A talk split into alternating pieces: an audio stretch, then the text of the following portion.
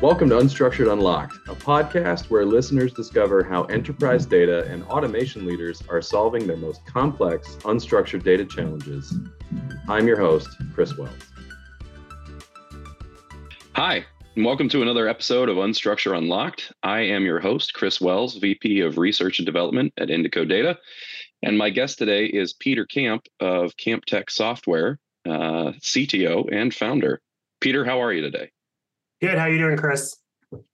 Good. I'm good. I'm looking forward to this conversation. Um, to get started, why don't you tell us a little bit about who you are and then what you all do over at CampTek?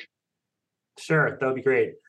Yeah, so I'm Peter Camp, um, founder, CTO of, of CampTek Software. Um, I've been in automation for better part of 20 years, um, doing RPA development. Um, previously worked at a company where built a uh, RPA product from the ground up, uh, similar to UiPath. So I know all the tri- tips and tricks and you know strengths and weaknesses of the tech. Um, my company, CampTek Software, has been around for almost five years. Uh, we approach this a little differently than some of the other leading RPA vendors out there, um, service providers.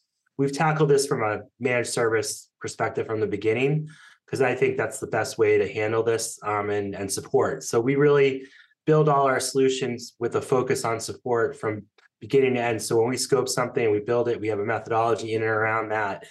Um, so you know, we've had quite a bit of success in you know healthcare, supply chain, um, financial services, uh, even retail started to pick up a little bit lately. So you know, we're really uh, we're closely aligned with UiPath, and um, obviously we're partners of Indico as well. So yeah, let's yeah let's let that cat out of the bag right away. Yeah. Strong partnership. Watch this space as they say for good things coming.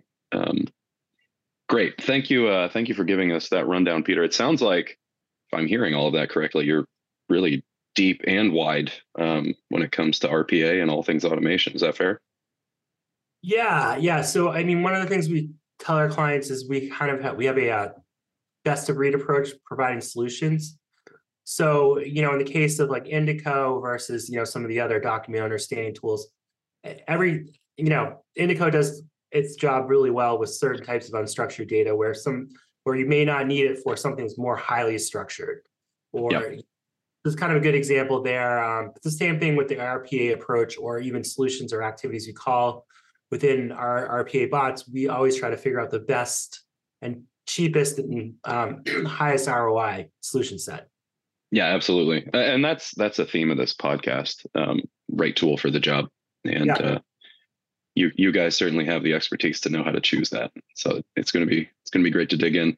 Um, why don't you start by? I'm actually I'm really interested in the introduction. You talked about seeing, you know, offering RPA as a managed service to begin with. What is it that convinced you that over your you know long career of doing this? Yeah, that's a great question. Um, so I, like I said, I've been in this space for about 20 something years, but originally I worked for a legacy RPA company. And when I first uh, got hired there, they were doing a lot of trainings, you know, training people how to build, you know, scripts or what we're calling bots these days. Yeah. Um, as the time went on, less and less of those people on the client side were wanting to take the trainings or even available or didn't have the right background. Um, so customers came to us to help them support these bots are already in production. And you know, mm-hmm. so it kind of became more of a services approach versus just a straight technology software approach. And you know, as as um, RPA's evolved, you know, with UiPath and others, really taking this to scale at the enterprise, um, you know, saw that in like 2017, 18, that if this thing's really gonna, you know, scale from a wide level, you have to have support. You need to have managed services around it because companies can't hire quick enough to keep yeah. up with the tech. Um, not to mention, there's a million different pieces of tech that you can use. I mean, Indico, you can use Google, you can use Microsoft. Now you have Chat GPT coming up. I yeah. mean, on and on. I mean, there's no way anyone can keep ahead of that curve. So you need to have managed services companies where their job is to keep ahead of the curve, understand what's good, you know, kind of um, figure out which which direction to go based on you know the need. That's great. There are a lot of in areas in there that you covered. So, you know, I can think of sort of just day to day operations, uh, oversight, QA? What's the spectrum of services that you offer and, and your clients find valuable? Yeah, I mean, uh, well, on the whole delivery um, front, we do everything from you know, okay, scoping, identification, you know, onto development, testing, QA of everything, support. Um, support is really where uh, all our bots are at this point. Where majority of our bots okay. are. Try to get it out of the development into support. Um, so whether it be an IDP solution or a straight back office unattended robot or attended robot, you know, those yeah. things go to support and have that's basically step one. Great. Okay. All right. So you talked about the proliferation of tools and shiny new toys these days, yeah. like Chat GPT. Um, tell me a, one one of the one of the things that has become critical for really getting the most out of your automation solution is finding a good IDP solution or cobbling one together from a number of different tools. Um, so, talk to me a little bit about how you and CampTek Software think about unstructured data. How is it different? How is it the same? What are the unique challenges? yeah, so we think of it in three different ways, like most do: um, structured, semi-structured, and then finally unstructured. Um, so, structured is what I would call, you know, legacy OCR techniques, positional. You know, data doesn't move, fixed form. You know, frankly, there's free OCR tools out there that can do the job at this point. Um, even those have gotten better. You know, ten years ago, they they had a hard time just reading text. Yeah. Now it's now it's highly sophisticated, even on over the shelf. Um, so the semi-structured is is really where a majority of the use cases traditionally have come from, in my opinion. Like ABBYY has done a lot of work in semi-structured. UiPath yep. a lot of work in semi-structured and it's really become very fuzzy and it becomes hard for clients to understand the difference between semi-structured and completely unstructured and I, will even go a step further to say it's not just unstructured you know this could this piece of data could be anywhere on the screen but is it is it unstructured need based on the volume. So like if you have semi-structured and you only have you know i don't know let's say you're processing 100 a month you can you can get that limping you can limp those through you know um, with with back, uh, back end support. But if you're talking like millions of documents a year or millions of pages a year um, you know 7 10 12 you need something that can handle the level of volume and, and handle anything that comes through. So you you could be majority semi-structured you know 60% semi-structured but it's the 40% that will kill you that's not yeah. you know and, and if you're if you're pulling in a lot of different sources, um, you know, this use case we're working on with you guys, I mean, they have thousands of physician offices pouring in these orders from all different yeah. states. And, you know, they don't know, they may have worked with a doctor one time, they may have worked with a doctor a hundred times. They may work with, you know, it, so the repeatability isn't really there, but the, the, the need for the discrete pieces of data are. Yeah, you raise an interesting point, which is um, even if the even if one document is sort of you know semi-structured uh, and the next one is semi-structured slightly different. If you got millions of documents millions of pages like even getting your arms around the problem initially to define it in a semi-structured way you know that that's months or years of work right? Yeah yeah so i mean you know you look at it strategically for us being a managed service so obviously we want to make money on support right um, yeah we want to get people to support, but we also need to make money too. We don't want to spend uh, infinite amount of resources supporting an IDP initiative um, because you know with the retraining or training of the models. Um, so you know I think Indico to me has the best solution, best go to market at volume, high volumes, where you know you know you basically build it, correct it, and it's, it's continuing to learn on its own. But the benchmark where it starts is a lot higher from a reliability standpoint than any tool that we've seen. It's an amazing compliment. Uh, I happen to agree with you. Uh, and I'll, I'll encourage uh, the folks out there who are curious to either talk to you or me about what's possible. Um, coming back to that point of what is possible, um, what do you see unlocking access to unstructured data potentially doing for organizations and for you know the knowledge workers within those organizations. Yeah i mean obviously you know the the value is so high if you really think about um, taking all these digitized assets assets and and making them understandable and not having that middle swivel chair person who's processing them. Mm, both from a labor standpoint and I think from an accuracy standpoint, uh, as well as a speed to business and speed to decisions.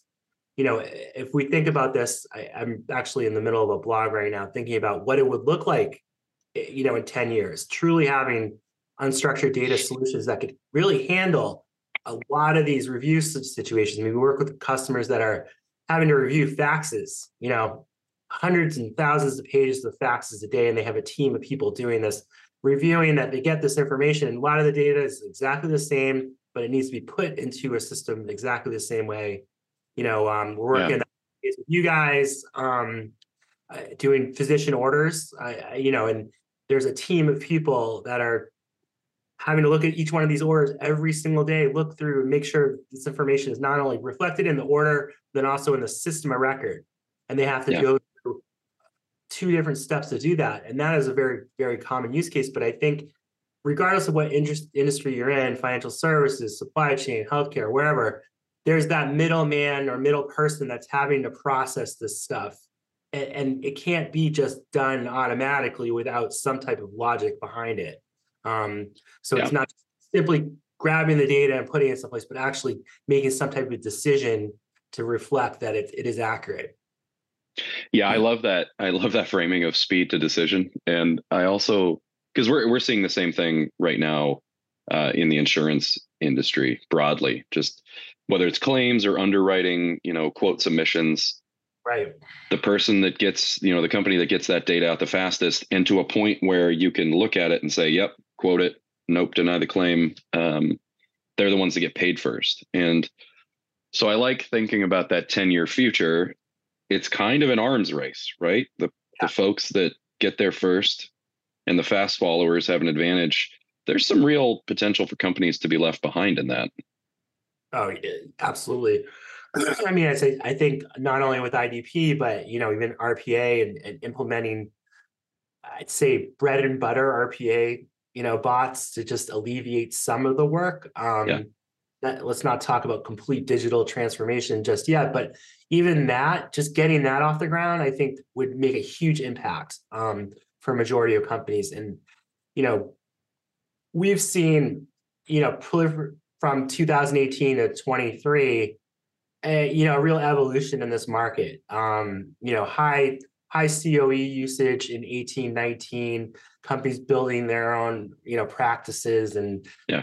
you know, and then 2020 kind of really scrambled that all up as budgets got constrained, you know, and the bots that were built in 18 and 19, whether it be a solution provider coming in or a COE or turnover, a lot of these bots are like on the shelf right now. You Mm. know, huge opportunity to go back and you know fix them or get people realigned. I mean, we have several new customers coming online just with that particular problem. Um, and I think there's a lot more out there. Uh, with that being said, I think you know as we move forward, because IDP in 2018 and 19 is far different than it is right now. I mean, Yeah. like you said, it's an arms race. Everyone's really, you know, there's a lot of value. I think a lot of revenue coming into the this particular space. Um, and companies that may have evaluated solutions, you know, in 18, 19, now they come back in 23 and it's like, gosh, why I didn't realize this was out there. So, you know, and that that's why we're advocates of what you guys are doing, what you guys are trying to do, um, because we feel like it is the best of breed. Awesome. Yeah, I would say that 18, 19 era, it was five to 10 to one hype to actual, you know, Yeah. meat and the sausage um, when it came to those technologies. And so a lot of people got burned, um, Yeah. you know, by vaporware. And now, you know, it, like I said, I do think we're the best, but there's a, there's a lot of really good stuff out there. And one of the key things is finding someone who's done this before and the right technology to do it with. And so that, you know, that makes me super pumped about this, uh, about this partnership. Yeah, yeah. And I think um, you know, if you look at the strength that UiPath brought to the market, the reliability, um, Yeah.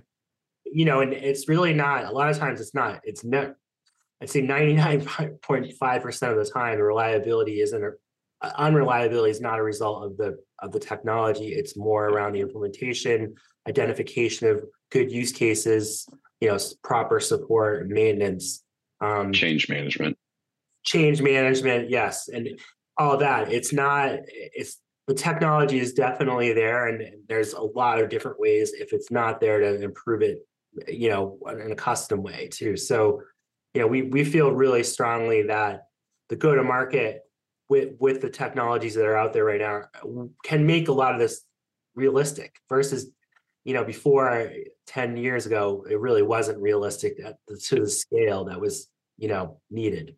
No yeah it was science fiction. The only the only companies that had um, any technology like this uh, they were using it for themselves and they're probably building it into products like google search and facebook right, right? it was all locked up. Um, I want to look. I want to keep looking at the future a little bit. Um, so, ten years from now, and I don't want to steal the thunder from your blog post, but it's an interesting topic. Uh, so we've gone through this arms race. You know, some people have uh, fallen along the way. Um, now everyone's really sort of fast to that decision point. Um, so then, what's the bottleneck from there? Uh, if decision ready data is not the bottleneck. Yeah, that's a good question. Um, I think well, the bottleneck is actually transforming that data into something meaningful and you make decisions off of versus because I mean, you guys, that's probably going to be the next evolution of your product is to take the data you, you've already done intelligently and reliably, but then actually provide decision trees or models or, you know, so if you say you're going through, I don't know, I think there's a huge opportunity if you're cataloging this data and pulling this data, actually doing something with the data versus yep. just you know spitting it out into JSON and having a bot go to plug it into into an application, but actually mining the data and and creating you know understandable models that you know things could fall out of that. So like you know if you see like in the insurance case, and they're probably already doing this. Uh, most sophisticated insurance companies probably do this already, but like you know taking out like say there was a car accident like insurance mm and you know taking all those discrete parts of that data and then figuring out okay this is actually someone who's under the age of 25 that drives a jeep they're unmarried you know yep. whatever uh, maybe we don't i don't know whatever the decision tree falling out of that is you know and like yeah. figuring out what to do with that and they and i know a lot of companies already have these models but i think the thing is they've not had the discrete data you can pull from these documents i mean frankly, I also one of the things I wrote in my blog too is imagine if you could take all of a company's, you know, their entire life cycle of every printed document, scanned document, and you collected all that data and made it into something. I mean, you would have these supercharged companies. I mean, they've got all this like, you know, digital debt sitting there. Yeah. So, you know, I think that's really where where it's going to go. Um, because I think as people are looking for more advanced solutions or more decision making pre-human you know they're just going to be looking for data however they can get it?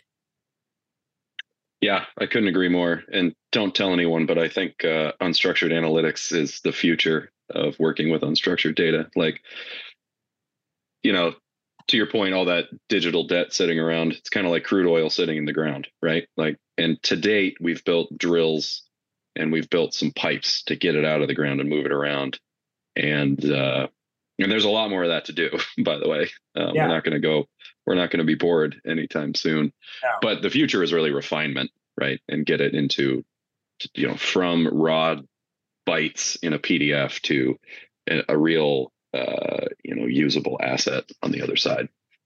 Yeah, yeah. I mean, first you just got to get the piping in there first you know, and then and then we can start figuring out best ways to use these. And the and the analytics tools are going to get better. I mean, they've already gotten a lot better. You know, where you don't you don't need a full data scientist to create a machine learning model. I mean, I could do it. And not to say that I'm not sophisticated, but I'm not a yeah. data scientist or anything like that. So yeah, that's a great point. Coming back to that idea of just the digital debt that companies are some companies are drowning in right now. Um, how do you how do you think about that debt? Like, what is the cost? What's the risk of just maintaining unmanaged, unstructured content as as we're doing it now, sort of status quo? Well, you know, I'll pull it into the analogy um, I frequently use about IT and legacy systems. Um, so they say an average IT department spends about 70% of their budget maintaining legacy systems. So paying all the support and all that. And then, yeah. and then there's another um, implication for the organizations themselves having to use these legacy systems. So the problem just kind of balloons. So if you're like working on a legacy system and you have your new system, there's a lot of, you know, going into this system to make sure everything's cool and going to the other system. Yep. And I kind of look at I kind of look at, at this in the same situation where if you don't get a strategy for IDP or document understanding now, it's only going to get worse because your company's going to grow and there's going to be more inbound. And then you have that issue. And then and then you're and then it falls down after that too because it's not being indexed properly. So, you know, if a doctor comes in and says, Gus, where's this order? I this was in here. I or the doctor may not even know there was an order and have to go place another order of the same exact order, you know, yeah. and kind of thing. So like it's it's really a problem that now that there's a solution, there's really no reason why people shouldn't or companies shouldn't uh, really adopt it. Yeah, hundred percent. So uh, we talked a little bit. So we've looked in the far future. We've looked a little bit in the recent past. Let's dig a little bit more into the past. So talked about the tools getting better. You've talked about people being more educated about what's possible. You've talked about the right approach being managed service to handle all of the things that you're not thinking of when you think about let's just automate this part of this process. Um, how have you seen the use cases that are being approached change in terms of, you know, whether it's uh, vertical or complexity or whatever it is, um, as we've hit this sort of inflection point that we're at? Yeah, um, well, it really depends on the where customers are on their automation journey. Um, yeah. Some are still back in the oh, great, I could take this spreadsheet of data and put it into a system. You know, that's there's still a lot of those out there. Yeah. Um, and those are a lot of our like quote unquote legacy bots, I guess you could say. Um, but it is getting a little bit, it's getting more sophisticated, particularly the use of APIs, even within our bots themselves to, you know, hook into like Salesforce or ServiceNow, or, you know, I, I know even on the EMR standpoint, there's um, FHIR, the new FHIR standard in healthcare is something that we're highly evaluating, and we have a partner that we're working with on that. Um, so it's it's it's also too we've seen an uptick on attended automations you know, kind of the human loop aspect, which, you know, IDP definitely falls right into as well. Yeah. Uh, so we're seeing quite a bit there. Um, you know, we're also seeing yeah, a real a real need to okay, we have this problem. Um, you know, we're having an issue onboarding, offboarding employees at scale. You know, yeah. uh, seeing that quite a bit. Uh, where you know that was something that was certainly mentioned as a high value use case, but not really taken seriously enough because there was, you know, not a the labor market wasn't as tight as it is right now. So like we don't have right. someone in that from a compliance standpoint. Um, in, in any company is a problem. Um, you know, as you try to maintain your credential or your licenses and things like that and your certifications, that has to be done quickly. Um, so we're seeing a bit more of that. Uh, you know, I also think companies are doing this at scale, like they're approaching this with with my, with a mindset of scale. Uh, we have several customers that have said we want to automate 16 different departments within our organization. That's a five billion, six billion dollar um, revenue company, huge. And you know, we've had other ones in the Fortune five, Fortune 1000 realm doing the same thing. We need to get, we want to double our revenue. We want to get going here, but we're not going to be able to hire enough people to do this. So we need to come up with automation first strategy. Yeah. Where yeah.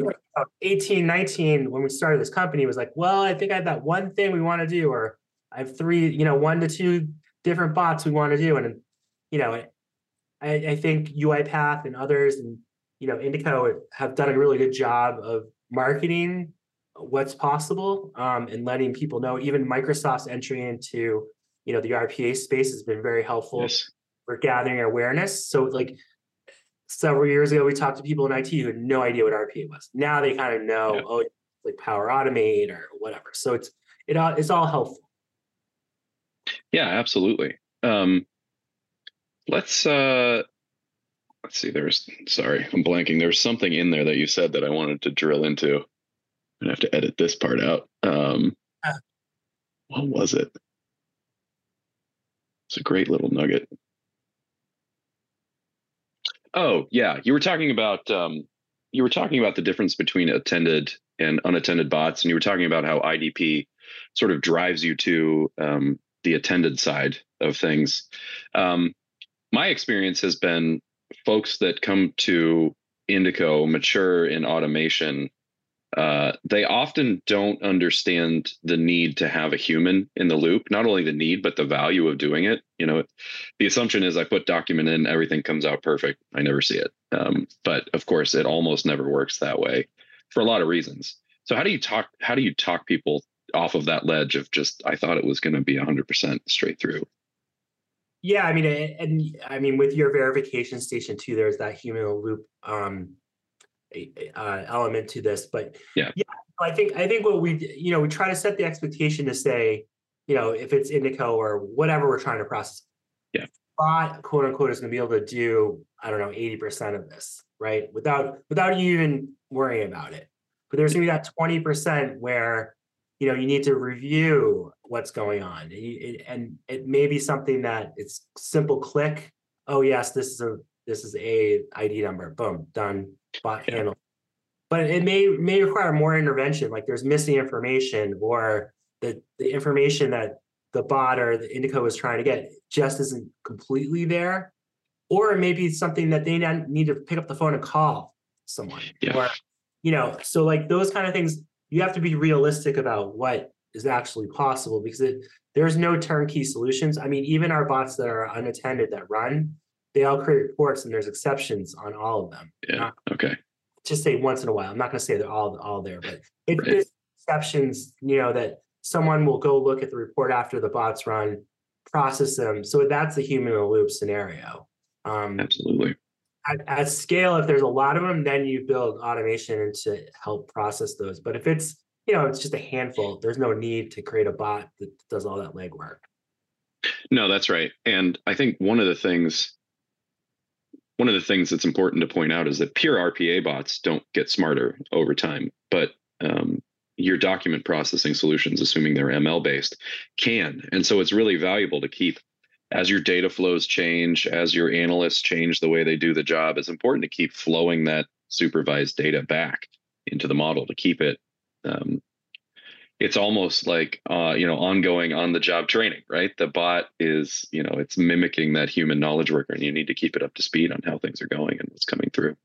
Yeah and the and the bot i mean it does get more intelligent in a way that you know you, you get it's a feedback loop coming from the smes to say hey CampTek we need this adjusted with the bot it's, we need to add yeah. these things so it's it's more of a manual intervention versus an automated right. you know intelligence. And frankly, I, and I know that UiPath and others are thinking of ways that they can, you know, have their bots heal or get more intelligent. But I'm a little weary of that because it's, you know, you, you can't just say, please go do this and then have it go make a bunch of, you know, business rules or yeah. whatever without some type of intervention.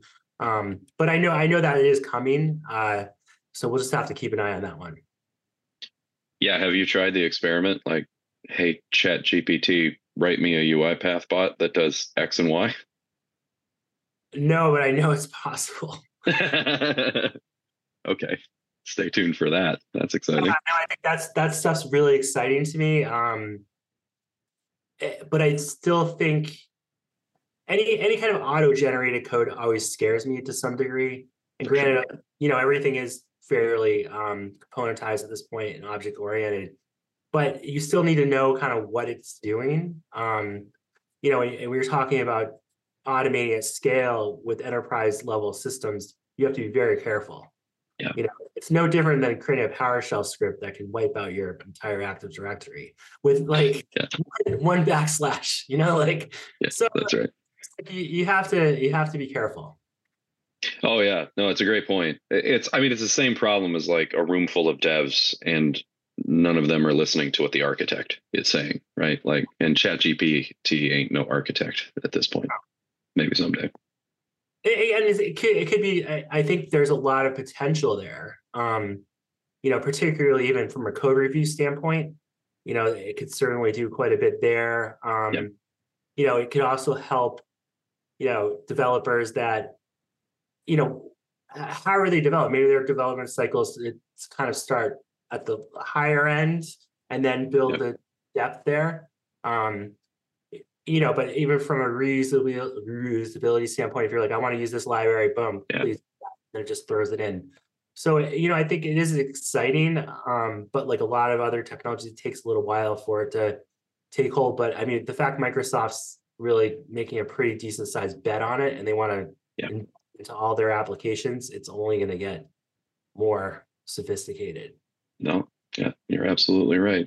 Um, so and you know, yeah, go ahead. Also, that's also that's also the reason why managed services are so important.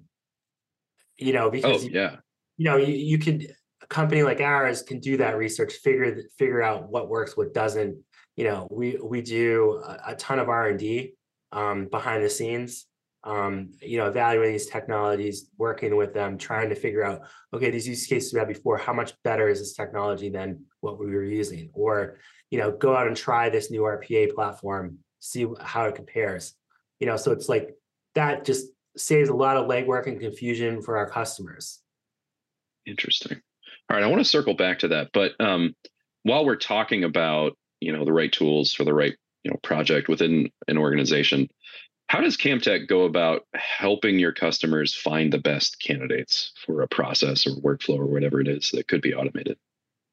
Yeah, so we have a, a few different approaches. Um, we have the traditional, you know, um, interviewing SMEs, trying to figure out where the pain points of the business are, focusing on those areas.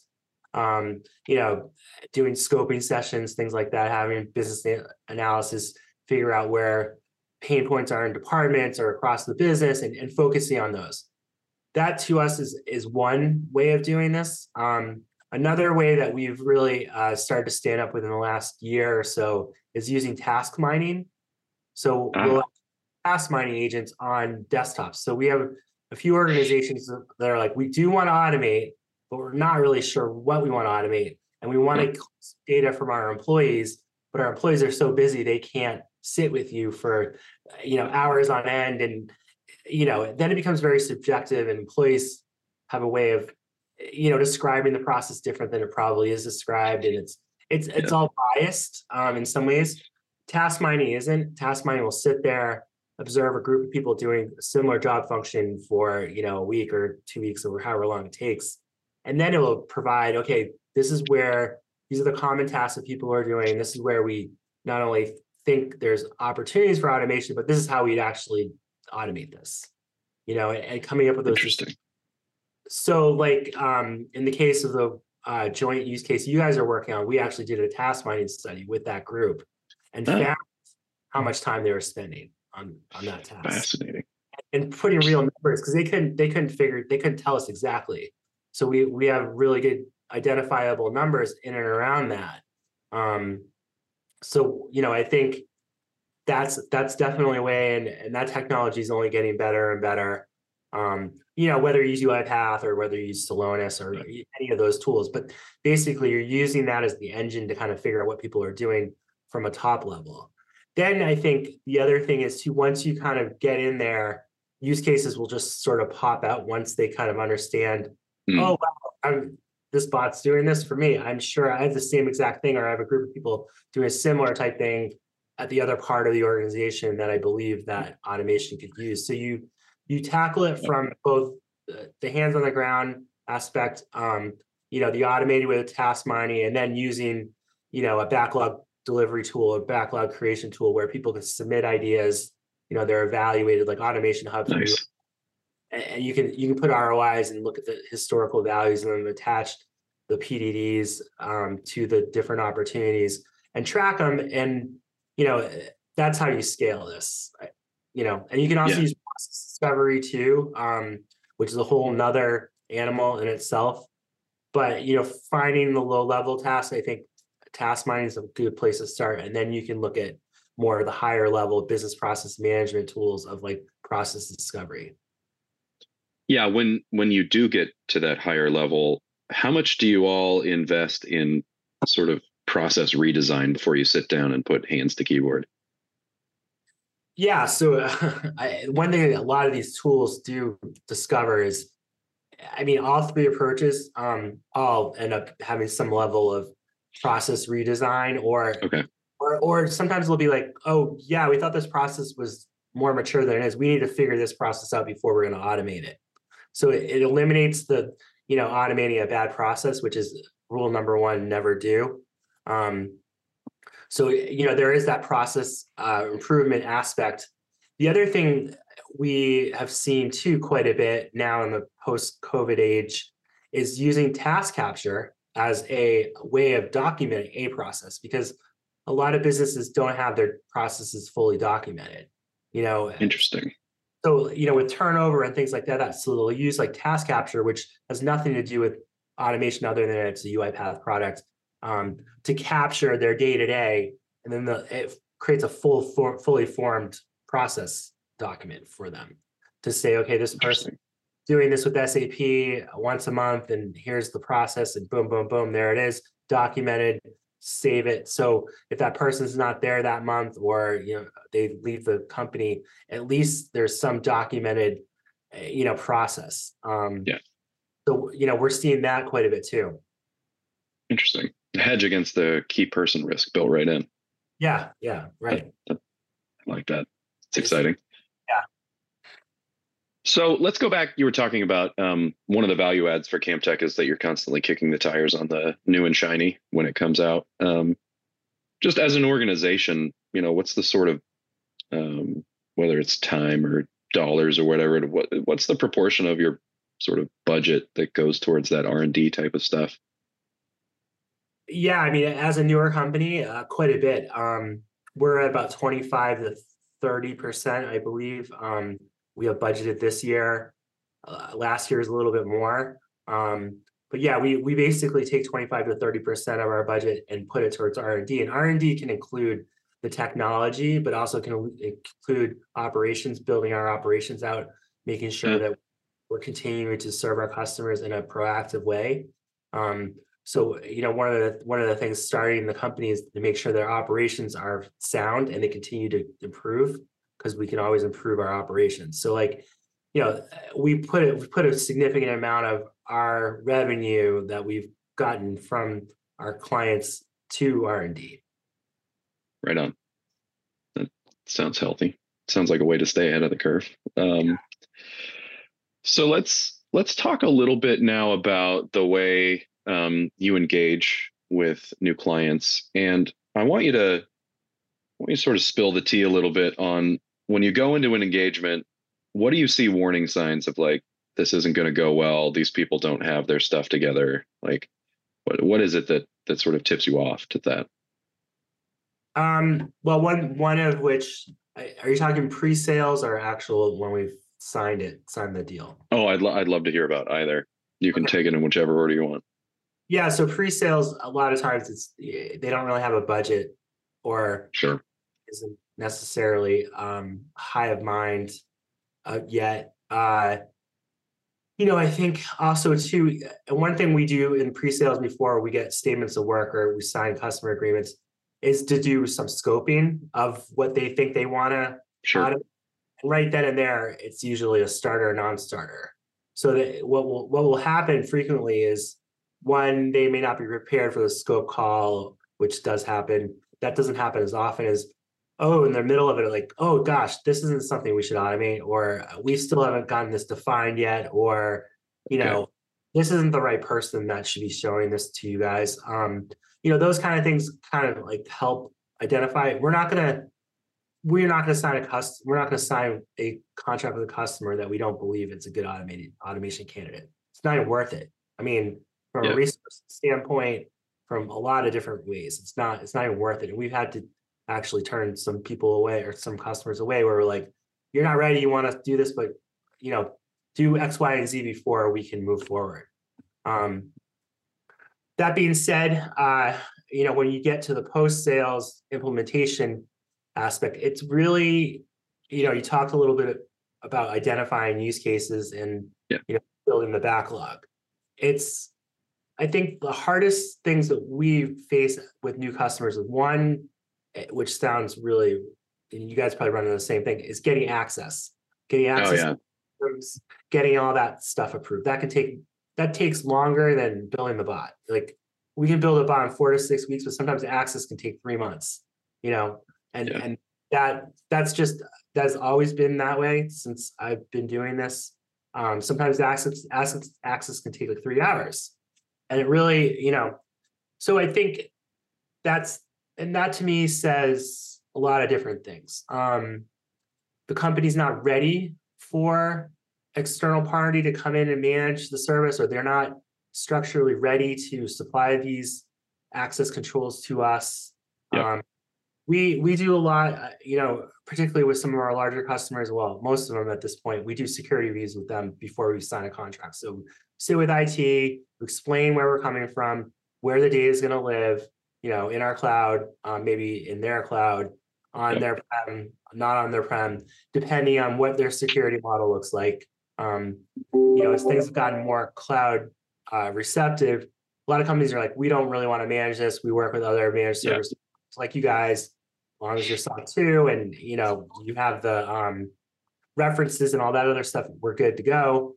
And that they're faster moving. Um, but you know, it's things like it is the access that's the problem. And then it then it's SME access. So we Yeah. run we run into issues where fully formed, you know, simple bots. I mean, I'm not talking uh, really tough ones. Um, where it's like we're working with a customer and the SME is not available for weeks. You know, that's the one person, in the whole organization that knows that one process that they want to automate. So that slows things down. Um, Yeah. And then it's we always find the first few are probably the, the, hardest to kind of get the companies working their head around it, thinking about ways to automate or what what kind of questions we're going to be asking. After the first few, it really starts to take off, and Yeah. they see what our process is, they understand what they need to do, what they can expect, um, and and it really starts to get some level of um, scale. And you know, we're we're seeing that with all of our customers, they grow over a thirty to forty percent clip year over year. Wow. But the first year, first six months to a year, depending on the, the scale, can be a little challenging. Yeah, there's a little dip, then you take off, right? You have to wander in the desert for a while. It's interesting you mentioned the SME axis. You know, we uh we have SMEs often in our platform supervising the models, right? Just labeling the data.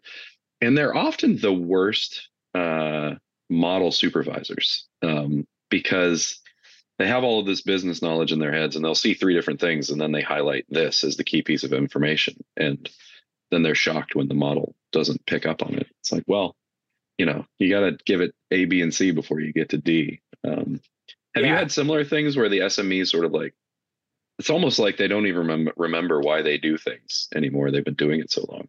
Yeah, yeah, or or they don't, or they're really not the SME. well yeah Well, yeah. that's a whole other ball of wax Or, or like, yes, yeah, no, they, they we've had we've definitely had that issue with SMEs that are like, I don't know if they get brain freeze or something when they talk to us. Um, but yeah, no, I mean, God love them, you know. But eh, that's why that's why I think task mining um could be really helpful because Yeah. Sort of get the idea of what it is before we even talk to them. Um, so like if we do talk to the SME or when we scope with the SME, it's more of a validation of what we're seeing with task mining. yeah Uh, and then they can help with the things that you know look like outliers or strange circumstances yeah Yeah. the SMEs aren't technical. So if you're giving a SME that's not technical, you know, they may be a, a world-class accountant or finance person, but they they don't have the logic, the business or the development logic to be like, okay, or the dependency stuff. So once again, managed services are helpful in that respect too, because we can just take what the SME gives us from a document standpoint, teach the models, figure that out, and help them over, you know, when that verification needs to occur. Yeah, absolutely we're uh, we're about to round out on our time together so i want to i want to focus on uh, we talked about the far future let's talk about the near term future again if you could have you know wiggle your nose, rub the bottle, whatever it is, if you could have one wish for what technology um, could get built into these IDP platforms or what feature could be built into these IDP platforms that you work with, what's the one thing that was that's missing right now that would unlock the most potential? Ooh, that's a good question. Um, I, I think a reliable template. I mean, I know ABBYY has done a decent job with like invoices and things, but real intelligence built into the intelligence. Yeah. You know, so if you're trying to do invoices, you're trying to do whatever it is, like you know, in healthcare, like pull out medical records, have these pre-built models as a starting point. Um, and, and it, it really could help a time in the market a lot quicker for a development team. And you know, the issue that we've seen with these pre-built models with other companies is they're not that reliable. So you end up having to do a lot more work outside of the model. But just really building, so that's kind of what I was talking about earlier, um, cataloging this data over time and understanding, okay, this is what a telephone, I mean, not to say you guys don't know what a telephone number is, but, yeah. or, or specialized ID. So if you're working yeah. with insurance company, they have their own ID system, you know, understanding what those are, what the most common ID structures could be for insurance or, you know, financial services or whatever it is. Um, that kind of thing, I think that would be hugely helpful. Uh, you know, I think the feedback loop stuff with the customer um, is good. It, it, can break down too a little bit at times. Um, yeah, yeah. But you you need you need that like hand holding with you know whether it be you guys with your support or our support or whatever it might be. Good. Good. I like that answer. I I think that um again back to the concept I mentioned before where we've got pipes and we've got plumbing and you can get things, you know, you run it through this pipe and this comes out the other side, right? Really capturing a representation of a document along the way and being able to say, ah, I've seen I've seen this before and it tripped me up and uh, and that that you know that's another one of the things that excites me about models like GPT three and a half is they do seem like they sort of learn on the fly um, as they see examples. So uh, I think there's a bright future there. Yeah.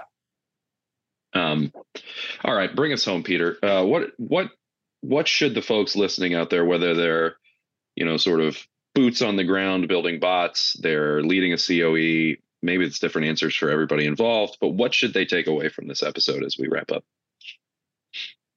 Well, I think um, one of which is the technology, both from our pace perspective and an intelligent document processing standpoint, is here. Um, it's it's available. It, it's reliable. It's you know industry tested. Um, you know, from all different perspectives. I mean, RP itself has been around for 30 plus years in one way or another. Um, yeah. But now we have these highly sophisticated enterprise platforms that can deliver. You know, Indico is using techniques that have been around for quite a while as well, but really taking it to the next level using intelligence and you know artificial intelligence and machine learning to tackle it from a, a completely different perspective. Um, non-positional, which is huge. There's no relation between it's not key value pairs any longer, um, which is you know Amazon uses that with Textract, yeah. but um, so you know really tackling the problem, having having the the technology can really support the use case, but also understanding what the use case is and, and what technology could really be the best to use in that use case, and not having to go through you know a whole uh, years of discovery with different IDP right. tools and just kind of zipping to the head of the class and saying, you know what, this is what it's going to be. I can get the ROI. Um, you know, we're not going to have to maintain this as much. It's going to work, you know, whatever it might be, you know, and I think that's really what um, I, I'm focused on, especially this year. Yeah. I think it's going to be a big year for intelligent document processing, you know, and more sophisticated RPA bots. Yeah, I love it. So to, to sum that up into a few bullet points, you have a need to deal with your unstructured data. The tools are good enough. And make sure you work with someone like the good folks at CampTek who have done this before and know what the best practices are and can provide the services you need to get there. Is that fair? Yes. Great. Well, I want to thank you, Peter, for joining me on the podcast. Um, it's been a it's been a pleasure, and just to send us home, this has been Unstructured Unlocked, and I've been joined by Peter Camp, who is the CTO and founder of CampTek Software. Thanks again, Peter. Thanks, Chris.